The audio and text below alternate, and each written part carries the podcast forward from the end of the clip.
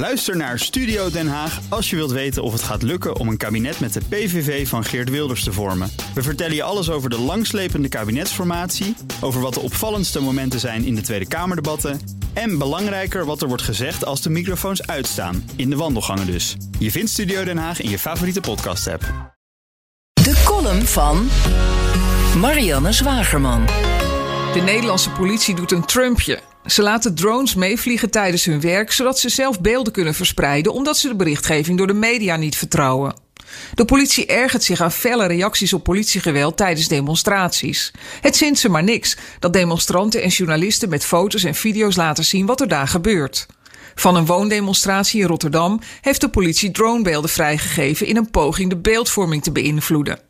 Van de coronademonstratie afgelopen zondag in Den Haag moeten we het nog wel doen met een video die omwonenden maakte. Een huiveringwekkend beeld. Agenten gedragen zich als ordinaire scheldende kopschoppers.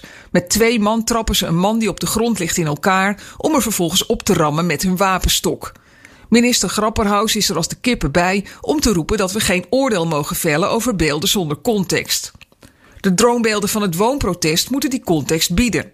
Erg overtuigend is het allemaal niet. De politiechef zegt in het AD: We zagen dat demonstranten met gezichtsbedekking tassen uitwisselden en voelden dat het mis was. De eerlijkheid gebiedt te zeggen dat we uiteindelijk weinig hebben gevonden. Je kan dus stellen dat het mogelijk rustig was gebleven wanneer we niet hadden ingegrepen. Maar wat als deze groep in de binnenstad los was gegaan? Dan had iedereen schande van de politie gesproken.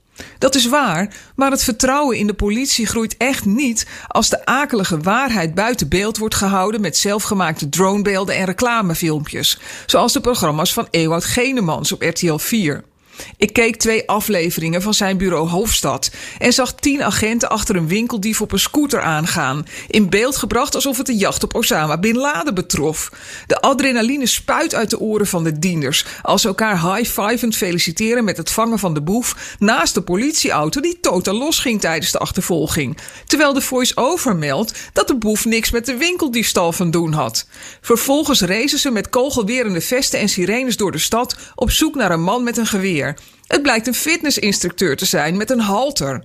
Als ze uitdrukken naar een flat die in brand staat, blijkt het de ondergaande zon te zijn. En zo zien we alleen tenenkrommende padvinders of losgeslagen hooligans in uniform. Het is allebei gênant.